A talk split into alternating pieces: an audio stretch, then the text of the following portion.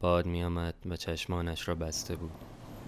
ناگهان صدای مهیبی چشمهایش را ترسان باز کرد و بعد آرام با لبخندی چشمهایش را دوباره بست. باد همانطور که ابرهای سنگین را با خود آورده بود صورتش را نوازش می‌کرد.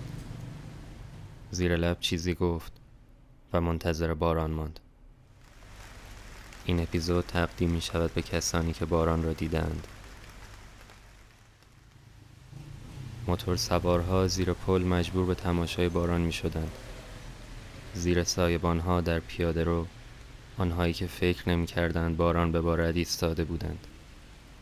زیر سقفها باران نمی بارد زیر سقفها منظری برای باران می شود و زیر آسمان صحنه برای باران. و همانطور که باد قطره ها را میرقصاند مخاطبانش هم زیر آسمان میرقصند.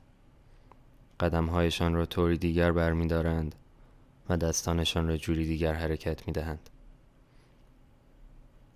باران آسمان را به زمین وصل می کند تار و پودهایی که از ابرها تنیده شده است. باران هیچ وقت مهمان ناخوانده نبوده است.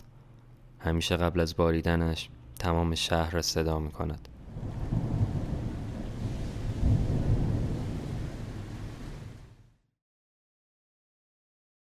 و او در ایستگاه اتوبوس نشسته است و مانند همیشه منتظر است.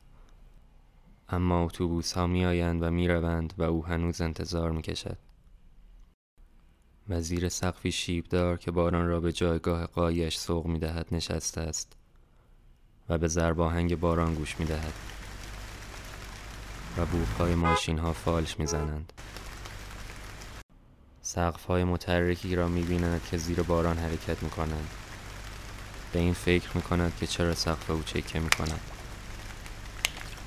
هیچ ظرفی گنجایشش را ندارد که این همه قطره را جمع کند همانطور که نشسته است در خیابان بچه هایی را می بیند که نقاشی می کشند و رد می شوند و آنقدر محو کشیدن هستند که او را از پشت شیشه نمی بینند. اما بیشترشان ناخواسته پورتری او را می کشند. دو چشم و یک لبخند. وقتی به خانه می رسد هنوز صدای باران را می شنود. سفیری از پشت بام صدای باران را برایش زیر سقف می نوازد.